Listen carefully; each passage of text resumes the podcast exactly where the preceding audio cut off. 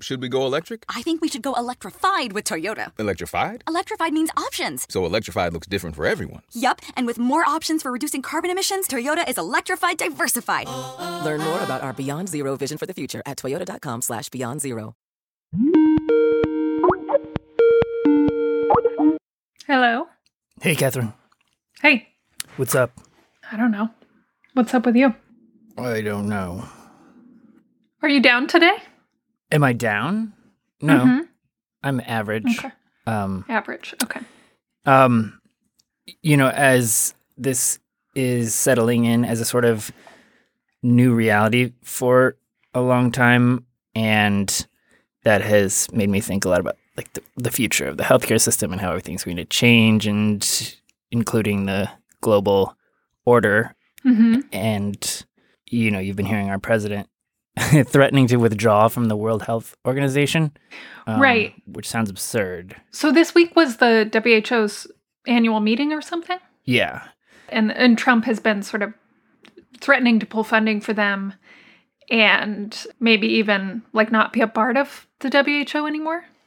Right, right. It's such a dramatic swing from the U.S. as a global leader in Right. international aid, both for purposes that are consistent with you know the ethos of our country, and also just because it's good diplomacy and it builds alliances politically to help out uh, Right. other but countries. this is I mean this is consistent though with Trump's outlook toward international cooperation and collaboration though, right? Right, right. And here seems a really treacherous time to do that when we're we're waiting on, you know, we have these global coalitions like we talked about on Wednesday that, to to build a vaccine. You know, everyone's trying to get a vaccine, and when we have one, it will be important that we have allies all over who can share their processes. Right. Because if somebody makes a vaccine before the US and we've been rude, it's not guaranteed they're going to share it with us. Yeah, so purely from a perspective of self-interest, you don't want Right. to uh, alienate all these countries that are working together Listen, it's a lesson that I learned the hard way, which oh. is like when you're mad at someone, it's very tempting to blow things up because it's very gratifying, right? It's very emotionally satisfying in the moment. But you never know when you're going to need that person again, you know? Huh. But I don't know. That's Yeah. just me. Well, it seems like political theater, right? It definitely seems like political theater, but are there actual serious consequences to these threats? And if we were actually to pull out of the WHO, what would happen? Like, what consequences would that have? Yeah, the theater itself is dangerous for our mm-hmm. president to be blaming other countries and international alliances for our own failures. You know, he's saying that the World Health Organization ignored and conspired with China to cover up this virus, which, you know, there there are people looking into the exact timeline within a matter of days and weeks in late December and early January, but the WHO clearly warned the world in late January, and, and we ignored that on into March, and now Trump is saying, you know, blaming the WHO for for not warning us. Is there some legitimate complaint there, though? Did the WHO not move fast enough or not warn strongly enough or There are going to be investigations that litigate that period of a couple weeks. the couple weeks between like late December and mid January or something? Yeah. The, the WHO had an independent investigator come in and sort of litigate China's response, and they found no evidence of a cover up. Um, What's the theory of the cover up? there's a lot of complexity in China's politics, of which I'm certainly not an expert, but that there are levels at which people might have had an incentive to try to contain it locally without reporting things nationally and making an issue of it for political reasons, and that mm-hmm. some levels of government in China knew things about, say, human to human transmission earlier than others, and there are accusations that the WHO was too trusting in China's reports that it, like most controversially, I think, saying that there was no evidence at the time of human to human transmission. And this was at some point in, believe, early January. And some people say the WHO shouldn't have trusted China's report on that. But it also is kind of like that's a member country saying it has not found evidence of human to human transmission. Um, Uh, so anyway, there there are things like that, but the overall point is that there are things to litigate in that window. But by the end of January, they had declared a public health emergency of global concern.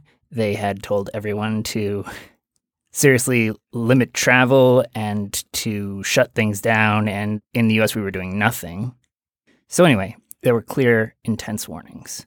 So, regardless of, you know, how much the WHO is to blame and whether it was transparent and quick enough with the information that people needed, it is the World Organization for Coordinating international responses to pandemics.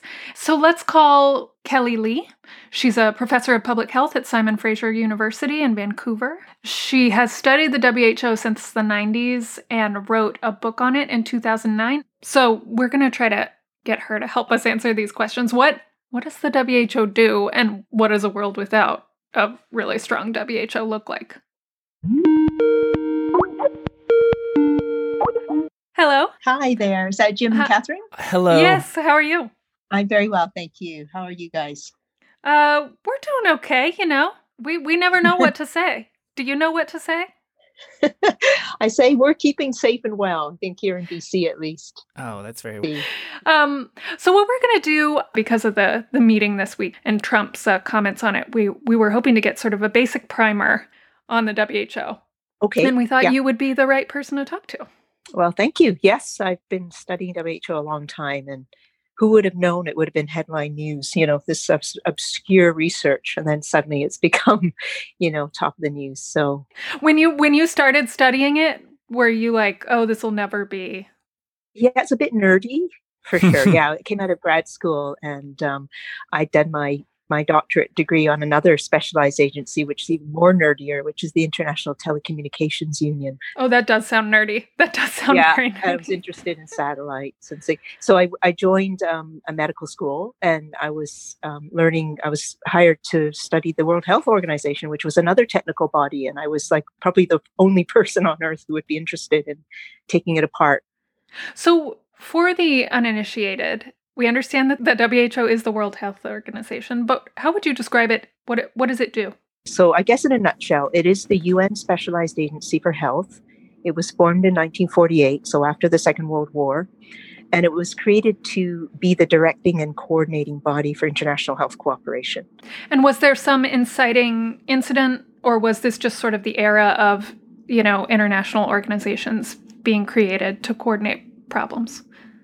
I think it was both. Um, so after the Second World War, there were a lot of epidemics because of the war. The, the people were in very bad shape. Health systems were destroyed in many parts of the world. Um, there were outbreaks of TB. There were outbreaks of all sorts of infectious diseases that needed to be brought under control. What, what, this is a You're probably wondering, what does it dumb do? question, right? but what does it do? That's okay. No, it's a great question. You know, so when it was created, it was kind of an amalgamation of a lot of pre-existing organizations, and those organizations were largely focused on collecting statistical data, standardizing practices, creating protocols, technical reports, and so on. So it sounds super boring, I know. But if you ever wonder why a disease like MERS is called MERS, The last coronavirus. yeah, the last coronavirus, you wonder, you know, why do they call it that? Well, there's a Right. committee in WHO who deals with the classification and the naming of diseases. And you know, you might think, okay, that's not the most exciting thing. Um, you know, no, and- I and- actually love this kind of stuff. I will say. So I think when people think of you know uh, global health, they think of a scientist peering down a microscope, or maybe some buff frontline health worker, you know, swinging into action. And really, it's about a lot of these people sitting around a table and saying, okay. You, you have to classify diseases by distinct names, but also, but also have a standardized way of recognizing it. Yeah. And you can imagine that's really important for someone who's in a hospital and a patient presents and you have to figure out what's wrong with them. It's really important to have these guidelines. So that's a, some of what WHO does. As I say, it doesn't get the heart racing oftentimes. it, w- when WHO was created, it, do, it continued to do a lot of this. But then there was a group of people who thought, well, maybe WHO needs to be more action oriented. We have a lot of committees and they do a lot of work, but we need to get people out there fighting diseases and changing the causes of ill health and building health systems and so on. So they wanted WHO to be more practical, hands on. So there's kind of division between probably, I would say, you know, really roughly richer countries and poorer countries. Richer countries wanted WHO to have a more circumscribed role, and poorer countries wanted more technical assistance. So the richer countries were like, we'd like you to describe the problem of cholera and famine and lack of access to sanitation and all these things, but don't do anything about it. Yeah, because we could do it. Right. What's something as the the organization was transitioning? What was a, a program that was successful or made people start to think that this was a direction? Yeah, we should move in. There were a number of countries who supported disease eradication or at least disease control programs. The most successful one was, of course, smallpox, and we no longer have smallpox. Is that credit to WHO? Absolutely, absolutely. It's the biggest achievement that WHO has done so far, and some say the biggest achievement of humanity in the 20th century was the eradication of a disease, and it was a horrible disease. So this remains today as the high point of WHO. Uh, this then got everyone excited that oh, we could just tackle some more diseases. So let's do what's what's next, right? And so polio is the one that we are focusing on now. It's um, we're almost there. I think it's something like 98 percent eradicated, but there's these um, small pockets, and they happen to be in countries where it's very difficult to access the cases Afghanistan, Pakistan, mm-hmm. for example, Nigeria. So these are places where sometimes there's instability. Health workers have been attacked and killed um, trying right, to right. find these last cases and vaccinate children. So, you know, it's a struggle. And now we have COVID. So that's kind of shut down the polio eradication efforts. What, um, what is the total budget of the World Health Organization? So WHO is funded for about 2.2, 2.3 billion dollars a year. So that's about the size of a, a medium-sized hospital, one huh. hospital. And it has wow. to cover, you can imagine, 194 countries, um, you know, and their activities. And it does all sorts of things, you know, from AIDS to Zika. You look at the WHO constitution and you have this kind of big aspirations. So the objective of WHO, it's stated in the constitution, is the attainment by all peoples of the highest possible level of health. So huge, huge goal. And so you're, you know, you're you're spreading this budget extremely thin. Um, and the other thing about I should say about the budget, it's made up of two pots of money. The first pot is the assessed contributions. That's a membership fee. So every country that wants to be a member of WHO pays a certain amount depending on their population and on their wealth. So that's why the US pays more than you know, Sierra Leone. That's just a formula. It's, it's a fairness issue. And the second thing is the budget is paid for by these voluntary contributions. So member states or charities or even individuals can step up and put money into WHO. But the problem, I think, what you see is that then the people that give the money decide what the money is spent on. Right, right. It's not necessarily the most important things, it's just the favorite things. And so what happens is WHO doesn't really have a lot of control over most of its budget. There's something like 75% of its budget is voluntary funds. And so the rest of it is for the kind of less glamorous yeah. things. So Jeff Bezos could buy 75 WHOs or or fund it for 75 years uh, roughly. Yes. Um, so this is a relatively small the US military budget is around $700 billion, and the WHO's budget is around $2 billion. That is correct. So, um, what is the U.S. contributing to the WHO annually? The U.S. is the largest donor, so it gives around, um, you know, like a third of the budget.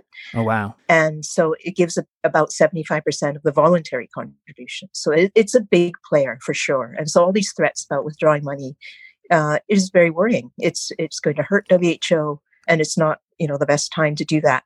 So the us is a very big player. The the american membership is actually the, i would say the most influential in WHO it's not actually china. So what would the effects on the WHO be if the us stopped funding and or completely left Right. So, in, in, terms of financial, as I say, it, it will hurt. I think other countries may step up and fill the gap. But the, the first thing would be that if um, WHO withdraws its voluntary contributions, what that means is all these programs, which it actually, uh, you know, the, the US government earmarked these funds for, will lose out. So, I think it gives something like 25% of that money for polio eradication. So, therefore, that program is going to really suffer. So, so if the U.S. pulls out, polio has no chance of being eradicated and could even make a comeback? It could make a comeback in the US. Who knows, right? So it's kind of shooting yourself in the foot. Wow. Um, and we're so close. We are so close. So it's actually things that the US government presumably decided to spend money on. And now they're saying, no, because we're upset, we're going to just pull everything out. And that's that's a real shotgun approach, pulling it out of things you actually want to happen. So that doesn't to me make much Self sense. sabotage. For sure. This is Catherine's area of expertise. Just kidding. Um, but but but why would not um, a group? Uh, why would not an influential member of an organization say if if they truly don't like the leadership or think mistakes were made, try to then uh, replace the leadership or change the organization in some way instead of just leaving, like setting fire to the house. Well, that's it. You know, I see, I see this as we're fighting a five alarm fire and President Trump wants to turn the water off. You know, it's like, really? Is this really the best way to deal with this? Well, I don't like the way the firefighter is holding that hose. No. Uh, that, that's right. Have you ever seen anything like this? I mean, you've been studying this organization for, for a couple decades. Is this surprising to you? It is surprising. I've seen ups and downs for sure. I mean, WHO has been undergoing a reform process for a long time. I have not seen this kind of existential threat to WHO saying, you know, let's just pull out completely. Let's push the nuclear button, sort of thing, you know, and I've not seen that. Um, it's almost like President Trump is using a lot of the business tactics that he's used in his career and translated them into, you know, international diplomacy and finding, oh, why isn't anyone listening to me? I think I'll just get stronger language in there, you know, and it's kind of ramping it up. And he hasn't realized yet that people don't respond to threats or bullying at international level. Well, I was telling, yeah, I mean, I was telling Jim that I feel like in my personal life, I've had to learn the hard way that even if you're kind of mad at somebody, it is really in your best interest to not blow up at them not like burn the bridge because you never know how circumstances might change. I think that's a good approach. Yeah. I think what a real leader is, in my eyes, is someone who can work with other people, even they may not like them and they may not agree with them, but they still work with them because there's a common good. There's It's like you and something me, that Jim. needs to be achieved. We have a common a common goal. you put your personal feelings aside and you look at the, the bigger picture. It seems pretty clear to everyone I know that this is sort of a scapegoating. I mean, Trump himself did not acknowledge the seriousness of the virus. I mean, still occasionally doesn't. Uh, but we didn't take any moves to shut anything down until March. And it was late January when the World Health Organization had said, kind of like, everyone should look at China's response and prepare to do the same. So, anyway, it seems like clear scapegoating here, but this would have real effects on the world. What do you make of those accusations about China? Am I misreading it? Is there anything there other than just scapegoating? There may well be, but we'll find out with this investigation, which everyone has agreed that's going to happen. So, you know, we'll see in due course who knew what. And, and so we don't know. I mean, there's a lot of innuendo, there's a lot of accusations flying about, but this is not the time to do it. You know, when WHO alerts member states, it's the member states that need to act. And so everyone got the same information at the same time Right. to be really frank, December 31st, that alert went out. And then January, the public health emergency was called. hmm Member states have to then act. And so I think it's really disingenuous to say, oh, you know, there was a week here where, you know, we didn't have that information. Therefore, this is why 90,000 Americans have died. That is, you know, really quite tenuous. Right. So y- you have this perspective from history on there was a time in the 1940s when we realized we really need international coalitions to help understand and address health issues, specifically infectious diseases. And so we had the foresight then to establish an organization, and it has done things like uh, eradicate smallpox, nearly eradicate polio, been able to coordinate, especially on infectious diseases, which are problems that by their nature, you know, affect us all together as a global population. And now we seem to be on the brink of uh, that falling apart, or at least the order shifting and becoming something that a powerful country like the US is not fully behind, or maybe not behind at all. Are we not learning from history, or, or how? What does that history tell you about this moment? We're at a really important historical point, um, and maybe where my career has headed towards, you know, at this defining moment in terms of choices that we have to make going forward, this post pandemic future we have, because this is not the last pandemic we're going to have. So, what lessons are we going to learn? Are we going to go the way of going back to trying to build walls between countries? And I say this metaphorically, but it sounds like there might be physical walls as well. But you know, are we going to close down and try and hide away or or cut the the globalization connections that we've created or are we going to say look you know the world is different. We value globalization but we haven't invested enough in the kinds of protections that we need to make globalization work. We haven't invested enough in health security. We really barreled forward in terms of economic globalization. We let the market drive that process but what we didn't do is value the roles governments play in globalization. Right. And I keep saying, you know, we can't have economic globalization without strong societies, without strong governments. And I know that might be a really anathema to some people. You know, they want to reduce governments, they want to hollow out WHO and the UN system. But this is what happens when you do that. We can't operate globally and travel around if we don't have the international health regulations, if we don't have people regulating what we're taking for granted, what we don't see in front of us. So there'll be a big debate. It's almost like the post Second World War conferences that world leaders came together and created the UN system. Maybe we're at that moment. We need another one of those historical events to take us forward.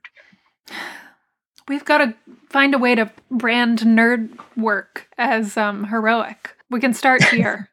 That that work that you were saying at the beginning is so boring. Um, is what allows us to live our carefree lives. Um, in the spirit of glorifying nerdy things, can do you have a favorite satellite fact?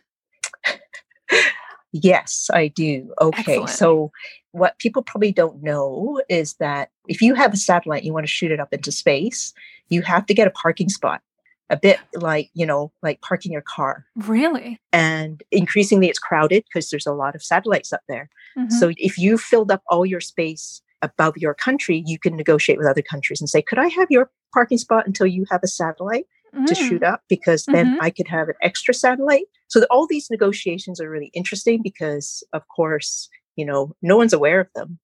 Yeah. You have to you might have to rent parking space. Well we have a space force now, so I imagine we're not going to have to ask. We're just going to take the space. and that space force has a budget of $15 billion, which is 30 times more than we contribute to the World Health Organization. You're very good with numbers, Jim. yes, Jim's showing off his math skills. I have a calculator here. um, thank you so much. Thanks very much. Take care. Bye-bye. Take Bye. care. Bye. Does that change the way you feel about the World Health Organization? Yeah, I feel inspired. Yeah. I mean, I'm sure there are problems with it, and I'm sure there's whatever, like any political organization is gonna. But I mean, eradicating smallpox, that is cool. Anyway, um, well, I want to say thank you to the people who wrote in giving me tips on how to get into my Purell bag. Yeah, that one smash it with a hammer, that does not sound right. What I've learned is that I'm going to cut the rubber tube and then clip it and then make my own little sort of uh, dispenser nozzle. I'll let you know how it goes. Anyway, thank you to everyone who wrote in. Our show was produced today by the great Kevin Townsend, along with uh, help from Anna Waters and Jacqueline Landry, who have been wonderful partners in helping us make this. You can subscribe to The Atlantic at theatlantic.com slash support us, or you can just uh, write us at socialdistance at theatlantic.com. Do you have anything else you would like to say, Jim? Um, are we going to have an episode on Monday? Oh, that's a good question. Um, so it's Memorial Day. So no. How about we talk again on Tuesday? And then okay. we'll figure out the schedule for the rest of the I will look forward okay. to it. Okay. Have a good weekend okay. and Memorial Day. Yeah, you too. Bye. All right. Bye. So, should we go electric? I think we should go electrified with Toyota. Electrified? Electrified means options. Yes, we could go all electric with a Toyota BZ4X, but then there are hybrids like Grand Highlander, or we could do something in between like a RAV4 plug-in hybrid. So, Toyota is electrified diversified? Yup, and with more options for reducing carbon emissions, the closer we all get to Toyota's beyond zero vision for the future. Exactly how much coffee have you had this morning? Learn more about our Beyond Zero vision for the future at toyota.com slash beyond zero.